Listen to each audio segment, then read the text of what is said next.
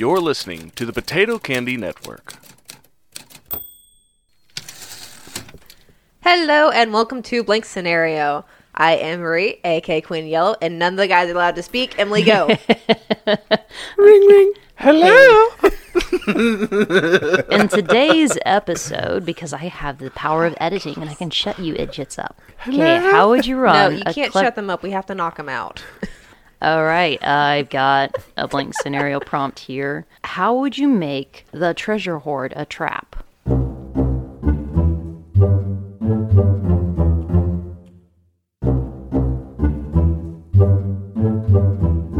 think the first question is, do they start in the treasure hoard, or is this going to be the end point? I would say that for, I like the idea that they've been going through this and they've made it through a few traps, gotten to know each other a little bit better, starting to warm up, and then one of the players asks, so what is it we're supposed to find? And you begin the running time. You can even have it where they're told to get an item, but they don't know what the item is. They know it's red and yellow and shiny. You'll know it when you see it. Walk into a room that's entirely of gold and giant objects and glittering and spheres and sparkles, and they're going, right.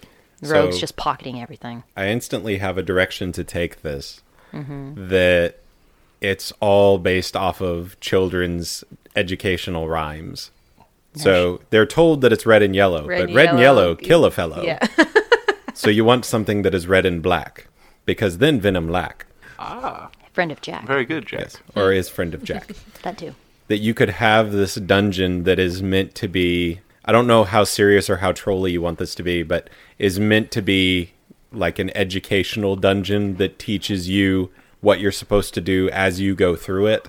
And if your players pay attention to what's on the walls, it would be telling them what to do, how to succeed, exactly how to pass. But they have to actually ask, hey, is there anything on the wall? This is like for the drow, for whenever they come of age, they have to know, did you learn enough in high school to graduate? Walk through here. If you survive, you graduate. You're fine. That's actually perfect. Well, on the flip side of that, just to keep the conversation going, one of my go-tos always is Tomb of Horrors, because the traps that are created there are not traps that you roll to surpass. They're traps that you have to think your way through. You have to pay attention to what's going on and make the right choice. Much less rolling a dice and saying, oh, I survived. Because that's luck of the die. Yeah. Well, it, it came out of that experience of people that were saying their characters couldn't be killed. And so I think it was Gygax that wrote it. Basically wrote an uh, entire dungeon where in the very first section you could die because you climbed into something that just disintegrates you. Do we want these to have real world repercussions for our characters? Or is this straight up a dummy dungeon that we're making? I think this would be better with real-world applications, because you could have skeletons you come across in a room and realize, oh, hey, maybe we should not do whatever that guy did. Okay, so what is our first lock-in? You want this to be a dungeon? My lock-in is that the treasure is a trap. Okay. Something about it is booby-trapped. So the initial traps would be... Well, whatever you feel like making them. Because they would be minor. Like, you might get shot with an arrow of, like, two damage. You might yeah. have minor burns. The final one, then you're like, we survived the trap. We did this. We're fighting a demon. Yeah, it's like a Chamber well, of Secrets level, curve. level danger. Mm-hmm. This is where I go back to the nursery rhymes. What are some survival nursery rhymes mm-hmm. that you could throw in that would be fun with this? Like, I don't want to make it's super simple, but that seems mm-hmm. to be, if you're looking to punish your players, usually the simplest way is the best way, because then it at least they won't feel cheated, because yeah. they'll feel like, oh, I was the dumb. Yeah. It's like Jack and the Beanstalk. He keeps going to get stuff, but the harp sings, so it gives him away. The goose makes noise, so that gives him away. That was all he went after, right? Uh, he took gold, I think, the first time the in gold. the original story. But yeah, the first few challenges. Yeah. Yeah. I would now love to introduce... Zorbo, the genial giant, that that is the owner of this jun- this dungeon. He's not gentle; he will kill you, but he is genial. He'll give you an opportunity. See, I was gonna say you have the dungeon entrance you go into, and you have the merchant who needs something red and gold from there. That's all he knows about. It's just it's items red and gold. Go find it. You walk in, you find the nursery rhyme. You might find an item that doesn't kill you. You walk out. That's not the item. What do you mean? It's red and gold. They'll, that's not. It's not triggering it. It's not the item. Okay, back into the cave, look again. Well, there's a room we missed, so we have to go into that room and figure out, is this it? No, it's not it. Oh, goodness. And just constantly sending them in and out of trying to find this item until they find the one that is actually a treasure that is actually evil. That'd be good, because like, if they have to go through encounters over and over mm. to get it to the other items, down. And you don't get to rest, you don't get health points back, you just got to keep going. Because they could still take a rest if they wanted to, but, it, but one of the things like, well, I'm paying you if you find it in the first day. If it takes you longer, you get less money. So how much money do you want off of this? Ooh, now that's an idea. I don't know if this needs to be more of like a personal taste preference, but you want the treasure to be a trap. What if the trap isn't specifically the treasure, literally, but it's the act of going to get it that's the trap? So you've got a merchant that is telling them, I want this red and yellow thing. They go and get it. They're told no, like what Marie's saying. But then he says, well, leave this one here just in case so that you don't get confused again, and go see if you can find something else. And meanwhile, while they're gone doing that, he's selling this item. Isaac. Eventually they'll die and you just loot the bodies and sell that. Yeah. He, did, he didn't come up with that one. I didn't. I didn't. I, I love the idea, though. So I'm going to lock it in because I like it. A devious merchant that is trapping so, them into getting treasure for him. And by the time they come out in the final, he's been able to hire some muscle to protect himself in case you decide to get angry and attack him. Yeah, it's like he comes, you come back and he's out of breath. And you're like, I'm the one who should be out of breath. I've been doing all this work. I just was away for a moment. Uh, that's not it. Go. Yeah. Okay. This is his cycle. Yeah. That he, so whenever it hires starts, he hires you guys on to take on some adventurers that are going into a cavern and stealing from him. And you kill off those adventurers. And then he says, well, while you're at it, by the way, it's too dangerous for me to go in. I have this other cavern that I'm aware of. Would you be willing to do that? And his cycle is, by the end of it, whenever you guys are supposed to be coming out with the last one, he'll have the next group prepared that he's told the exact same thing to. Oh, man. What if it's like you? He's giving you vague descriptions on purpose? And some of the items could be cursed in here, too. So it does mm-hmm. make sense for him to send in actual adventurers. So you could pick up an item and all of a sudden your hand's on fire. So some items are cursed, some are not. He knows the vague description of what's not cursed enough to give you an inkling of, okay, this should be fine to bring back. Maybe this is what he's looking for. Have some ancient tome he's reading off of in a language no one understands because it's gibberish, of course. And eventually be a question, does the party catch on to this? Or do they just wear themselves out or even just walk away? Because they don't have to wait around. They, they, they pay. They could just leave. And he just repeats it again. Mm-hmm. Does this befit the style you were looking for? I mean, it's close. Okay. It seems a little bit easy. I mean, typically you go through and in the vein of trolling people, it works. Mm-hmm. Pretty solid. Another layer you could put on this. I oh. think my question is, do you want this to end in a potential combat or a T P K? Because that, whenever I hear that the treasure's the trap, typically that's what my mind leads to. That when you leave, you're dead if you take this treasure. No, more so like it just punishes you for finding it. I wasn't going for okay. T P K. That was my other prompt. This prompt is just it punishes you okay. for getting it. Then that's a different direction. You think it's like, yay, treasure galore. And you get out of there and something happens. And you, yeah, you got money, but you also have been cursed by this item. Um, a second layer you could put onto it is you've got this merchant sending them in. It's just a scam, right? Until they find the air quotes ultimate treasure that's like behind this door. There's a secret le- lever they pull and there's this like one urn in a room. And like, this has to be it. But this is the one thing that's been so hidden because everything else is presented in front of you to keep you from finding this. The idea of hiding in plain sight kind of thing. Mm-hmm. You don't look for a trapdoor and the treasure is lying on the floor. So you hide this and this is the thing that has, you know, a demon locked into it. And so you bring that back to the guy like, does this work? And all of a sudden he's panicking. He's like, uh, I don't want to touch that because I might be killed with you guys in like the next five minutes. So you can get the, you get kind of the two levels of danger of you might just be scammed and killed, or you might accidentally find a thing that's going to kill you. Do you have a preference on how much punishment you want this stuff to give to the players? Because I have an idea. It doesn't end in death. That's my only stipulation. Okay.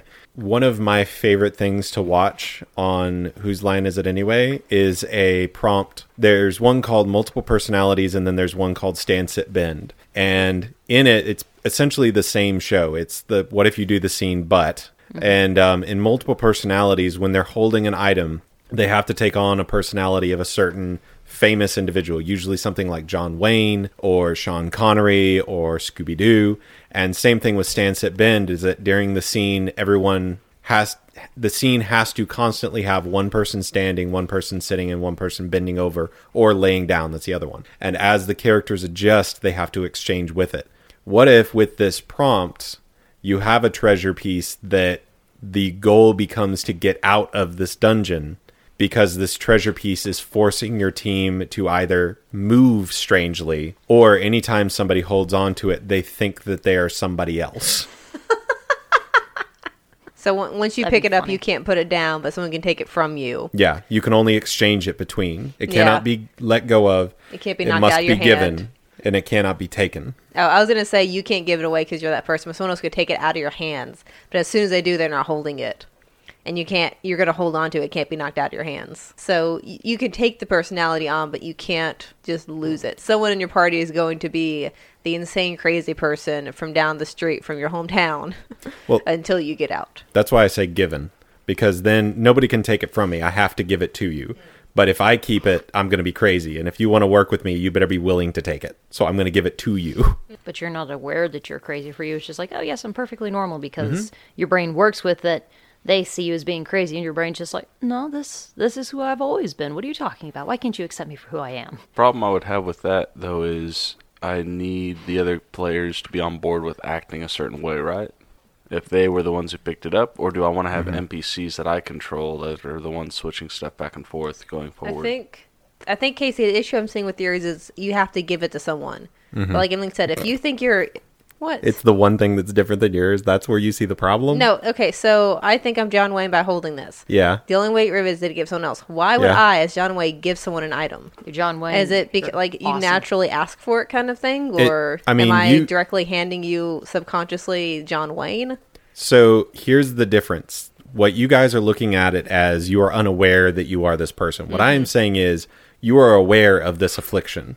So you're willing to carry it out because you kind of have to, but you are aware that you are dealing with it. And okay. what I'm saying, it, if you're doing the multiple personalities, then sure, it would probably make more sense for you to be unsure of it. But if it's something like a physical ailment, you're going to be okay. aware of the fact oh, okay, that your okay, right arm yeah. falls off every time you hold it. Okay, that yeah. But it has to be held in your left hand.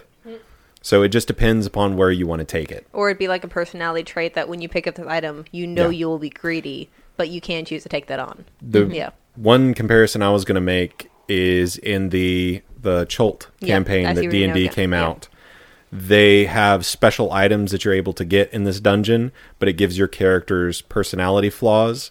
And what they end up doing at the end of it is, depending upon how much you play up that flaw, if you perfectly imitate that flaw, then you get that item at the end of it. Otherwise, that item... disappears. The nice thing about doing it this way is it kind of gets past Isaac's issue with it, in that it gives them that option to play up that role, because there will be, even with Chult, there's a voice in their head that tells them how they're supposed to behave. They can yeah. choose to behave how they want. But ultimately at the end, if you want that item, you're going to have to behave that way. And that may be the thing. If we do the merchant, that's what the merchant will tell them, is that you're going to hear a voice, follow that voice. And then you as the D M get to come up with some really fun ones that they then get to follow, which if they don't, they just don't get the item. So they walk out of the tomb, don't have the treasure. Merchant's like, what, what, what'd you do? Where's the treasure? Well, I was just holding it. You didn't listen to the voice, did you? Aha. Got to go back and get it now. Nope, nope, got to go back. And it's a lot easier to take on a certain negative characteristic than it is to take on an entirely new persona. Yeah. When, yep. Like if you're, if you're a I Q of, or intelligence of eight... character, mm-hmm. and then it's like you're a brainiac. It's like, oh, I, I don't know how I one would plus do one that. Like, equals even, two. Yeah, yeah. You you actually start making cohesive sentences. E equals M C squared. Mm-hmm. And and that that would be. It's easier to move with an infliction than it is to entirely change my character on the spot. Mm-hmm. So do you want to lock that in? So the answer is yes. Yeah. Mm-hmm. Item grants yep. personality flaw. Yeah, and it could be personality flaw or even a physical ailment of some kind. Just kind of balance between the two. Okay, so we've got two down. What else do we need? Hmm. What do you want to flavor this jun- dungeon as? Do you want it to be extremely deadly? Do you want it to be like a Sesame Street? Do you want it to be jungle? Do you want it to be medieval dungeon? Do you want to be in an ancient dwarven tomb? What you thinking? Well, if it's an ancient dwarven tomb, that kind of help with the uh, tricks and the characteristics of everything, because if dwarves build it, it's going to be clever and unbreakable. And small. Mm-hmm. You're not going to have these huge, tall, wide tunnels. It's going to be small tunnels built for dwarves who are four feet tall, and your six foot five dragonborn is not going to have fun. And one of your personality flaws that you can add to that for flavor is claustrophobia. Oh, Ooh, that'd be really. So all your characters, so, so the merchant would be like, just, just so we're clear, is anybody claustrophobic? And everybody's like, no, no, claustrophobic. And goes, okay, cool, and go. Remember, don't pick up anything red and yellow. So it's an old dwarven ruins of some kind. Mm-hmm. So the traps can be very mechanical in nature, then potentially, and built into the rock very well. I think hard to spot. One question I have is, how do you get out? So we've established kind of that you have to keep the items and have to work with them a little bit to get them out potentially, or at the very least you have to survive the item to get out with it. But are you getting out the way you came in? Because if the merchant's sending you in for air quotes the item and you still haven't found it, you're not going to just keep picking up random items. You're going to be very careful about what items you pick up. Mm-hmm. So it almost feels like it needs to be one or two trips rather than twenty. So you've got like the first four, you know, forks in the in the path mapped out. Mm-hmm. The rest of it you have no idea. Yeah, because it's always moving. But every time a, a boulder shifts or a wall changes, there's something hidden behind it. Maybe it's an ancient relic. Maybe it was a learning thing for the dwarves. D and D pickers. You never know what you're going to find. Pretty much.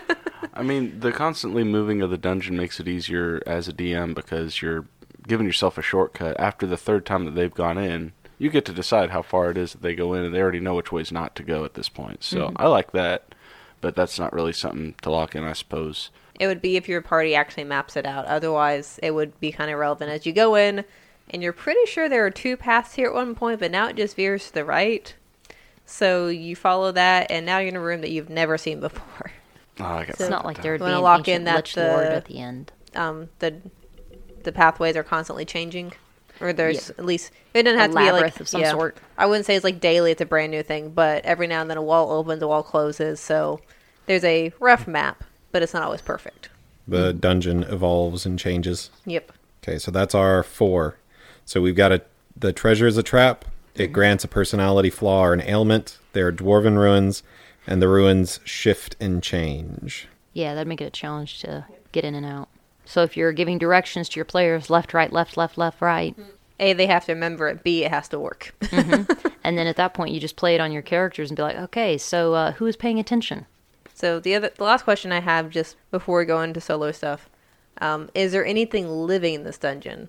Because if this is a moving dungeon now, it's possible, you know, a rust monster is just wandering around and gets stuck in the tunnel. And all of a sudden, a wall opens up, and there's a rust monster running after you. I mean, you like them rust monsters, don't you? I Anywho. do. They're fun. But there are a lot of subterranean type monsters, even monsters mm-hmm. that live in the mountains areas that just all of a sudden you come and try, there's a monster. They're like, uh, I would imagine, he said this was abandoned. I would imagine a live monster would help because that would give your merchant another reason not to want to go into yep. the tunnels. And he's not going to warn them about that. Why would he? If they die, he just hires someone else. Yeah, and this is like his third place he's gone to because he's after this one particular item. And he knows what it is, but he gives vague descriptions because he knows if he describes this pair of golden lions that you collect the both of them, you say the magic word, next thing you know, they're full-size lions, and you have them at your control. Also, you get more stuff if you tell them big things. Yes. Like long it's, game. It's gold and it's fuzzy. Someone's but... having fun. Casey, are you dying? I have a good idea. And it makes me happy. Oh, no. Does a hag show up? Of course no, a hag shows hag up. Hag does not show up in this at all. A beholder shows up. No. So, is, I someone, think is someone missing a kidney at the that end? That would be the last thing locked uh, in. Maybe. Does somebody pee on something at the end? Uh, possibly. Yeah, there we go, yeah. I would say the last point for me to lock in is just the second run through. Because the first run through, they can find something fairly easily and get mm-hmm. out. So it's like, this is too easy. Yeah, it was too easy. Second run through, they're going to start having problems with whatever creature you want to throw in there. So not only are there traps and there's treasure that will possess them, but there's also a monster after them. That would be my last lock-in. One question that you might have to answer and that I would choose not to. At what point will the party just get frustrated and leave? I mean, if it's y'all at the very beginning. Yeah, yeah, pro- probably. But, like, do they... They could kill the guy. Also...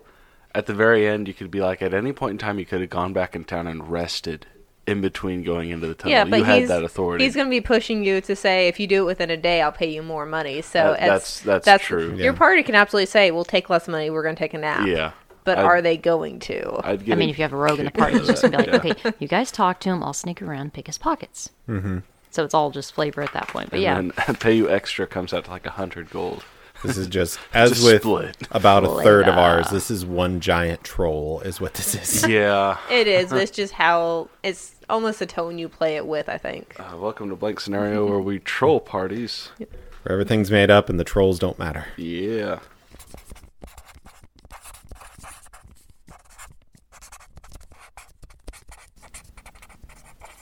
Okay, so for mine, we just started watching Gravity Falls again. And Old Man McGuckin, his first episode where he's a main character, is the one where, spoiler alert, uh, they're after pictures of the giant sea creature mm-hmm. monster, and it turns they're out to just Loch Ness. be, yeah, and Old Man McGuckin really had just built a giant one and terrorized people because he wanted attention. Mm-hmm. So, uh, Artificer character. So I'm kind of kind of going going with that theme some more. Artificer character is trying to build a certain, not not robot, but let's just say it's a certain set of armor that he's trying to complete. And however it is that he's come about this, he knows that all the parts are in this dwarvish dungeon, and he keeps sending you. It's like, uh, well, that's that's uh not that's not the right piece, but it's one I can use, and he just keeps uh, accumulating all these things. Stealing from another campaign we used to be part of, each piece has a different personality aspect to it that ends up contributing to this uh, soul or heart or whatever have you of the essence of the creature that this was. And if you dig into the lore, that's like how he was taken apart and then scattered in this dungeon, never to be put back together. But Old Man McGuckin's found a way to send you through, I'm just calling him that, send you through and get the job done by using your party and offering to pay and, and uh, get you guys to hurry up. As he puts it together, he, he is able to complete it, assuming that you guys find all the pieces. And he's uh, super excited about it, but it comes to life on its own.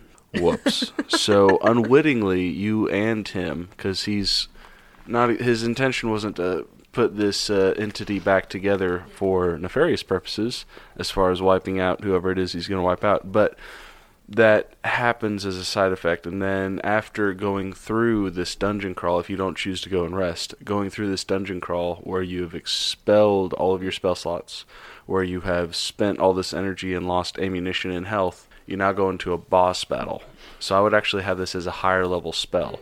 But the value of everything you get out of him, if you defeat him, makes it all the more worth it. Whether it's actual armor you can use, equipment, weaponry. Um, but this would be the one chance that they have access to any of this. So once he's back together, the dungeon dissipates or destroys, caves in on itself. I played with the idea of the entrance being a Rakshasa head. That they would have to settle, go in. Settle. That would be talking to them the whole time. Diamond but in the rough. That just didn't fit. Maybe maybe you could use that, so I'm going to throw that out there. But yeah, also I was trying to get some film cow p- puns in there, but I couldn't make it work, so I gave up.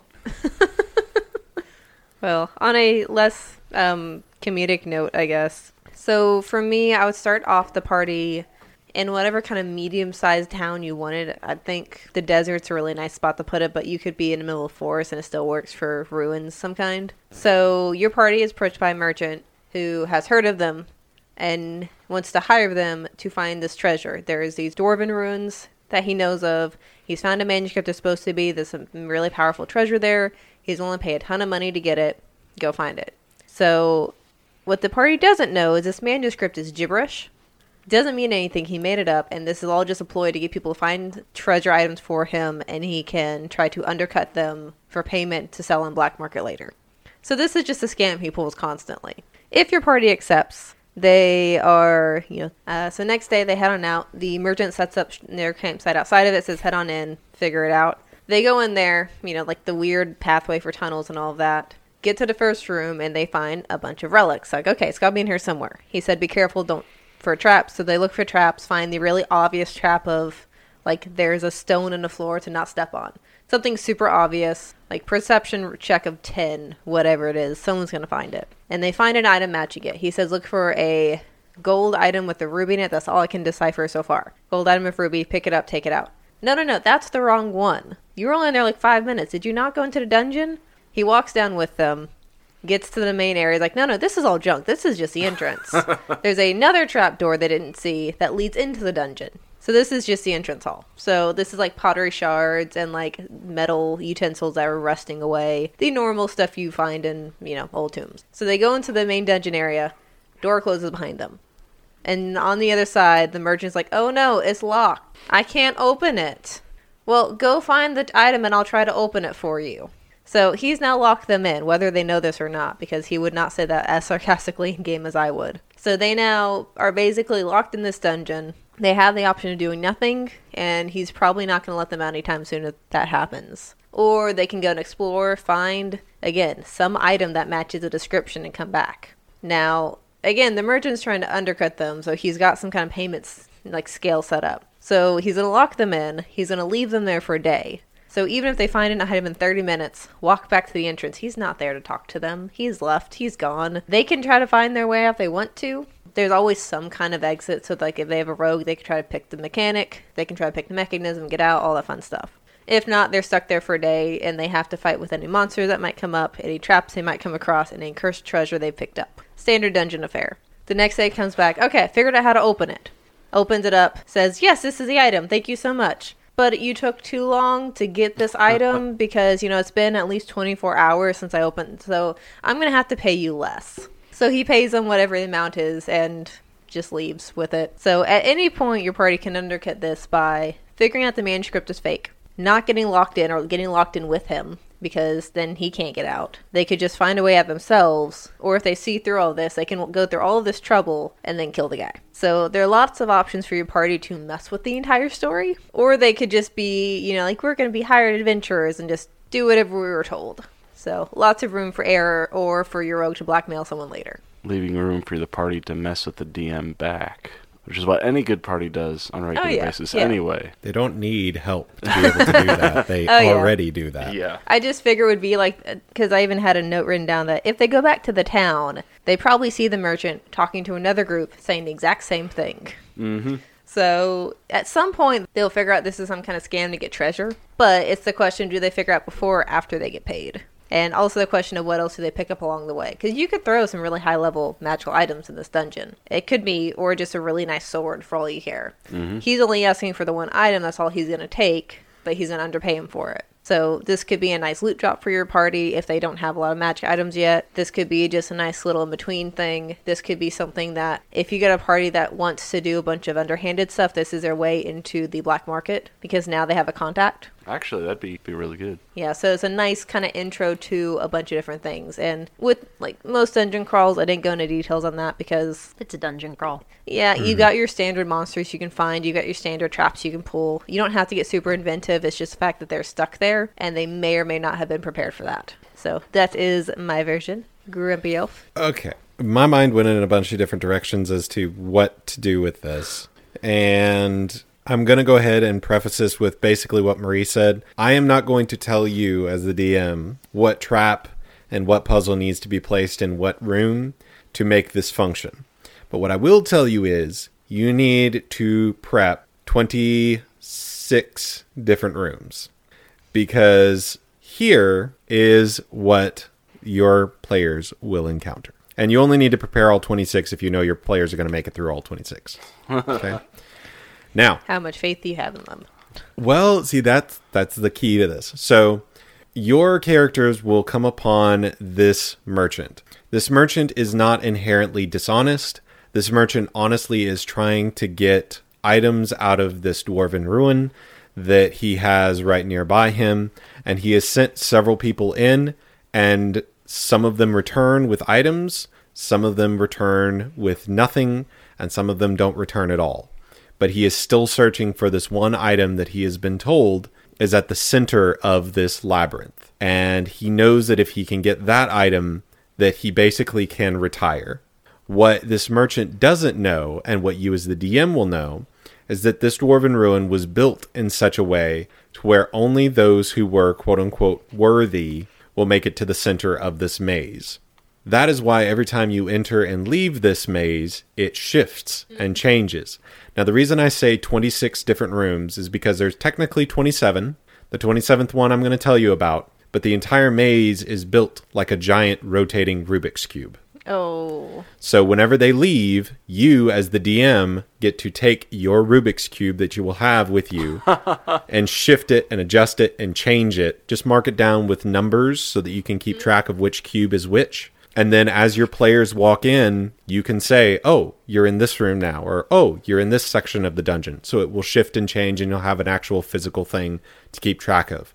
The rooms will have however many items that you want them to run across. This dungeon has been stocked with items that are possessed by the souls of the most chaotic dwarves that have lived in past, their most ancient weapons of power.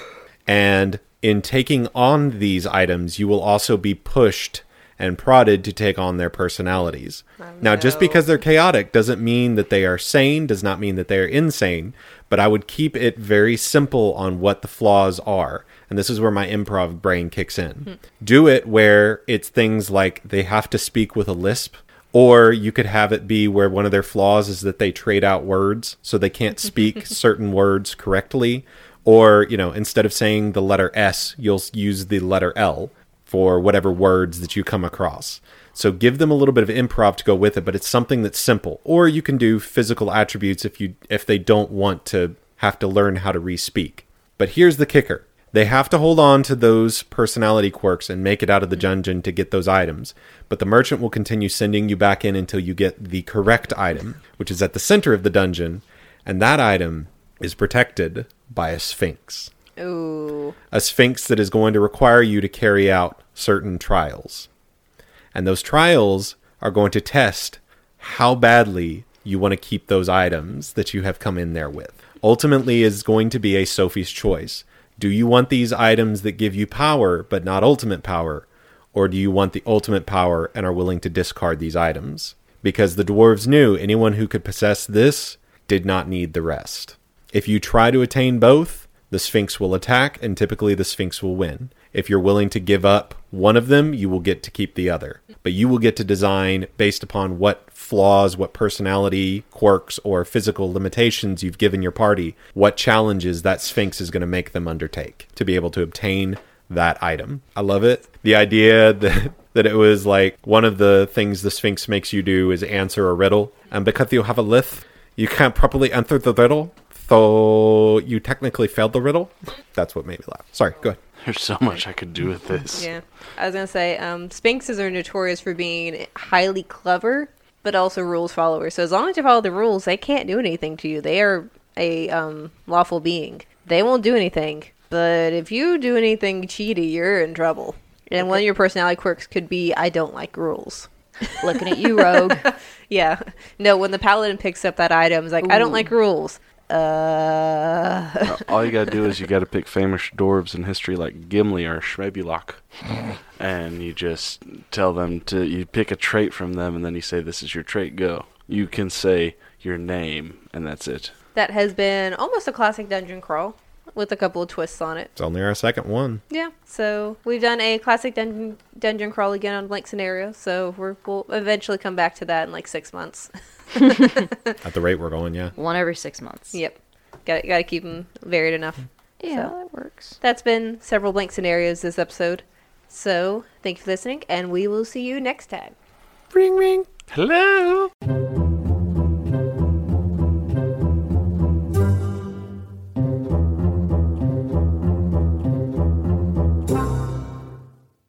This is Darkling speaking. I wanted to thank you for listening and encourage you to leave a review. If you'd like to get a hold of us, you can find us on Twitter at PotatoCandyNet, or you can go to potato candy network dot com and follow the links to our Twitters and Patreon. We have more content in the works, as well as premium material for our Patreon in the future, so be sure to give us a follow. Hello! Bob Spuds here on the scene once again, reporting for Potato Candy Network. Thanks for listening. If you liked what you heard, please consider subscribing on your podcasting app of choice. If you have a scenario prompt you want us to use, send it to us on social networking with Instagram and Facebook at Potato Candy Network. And if you really liked us, consider supporting us on Patreon for bonus content monthly, such as behind-the-scenes sneak peeks, inspirations, and future episode previews. Check out our brother show, Dreadful Tales, for some top-tension-full, truly terrifying tales of terror. Got that on the first try, you know. And finally, please leave us a review, as it helps your recommendations and helps others find the hard work we do here at Potato Candy Network. Oh, and friendly reminder, if someone asks you if you're a god, don't think of marshmallows. Nobody likes that guy.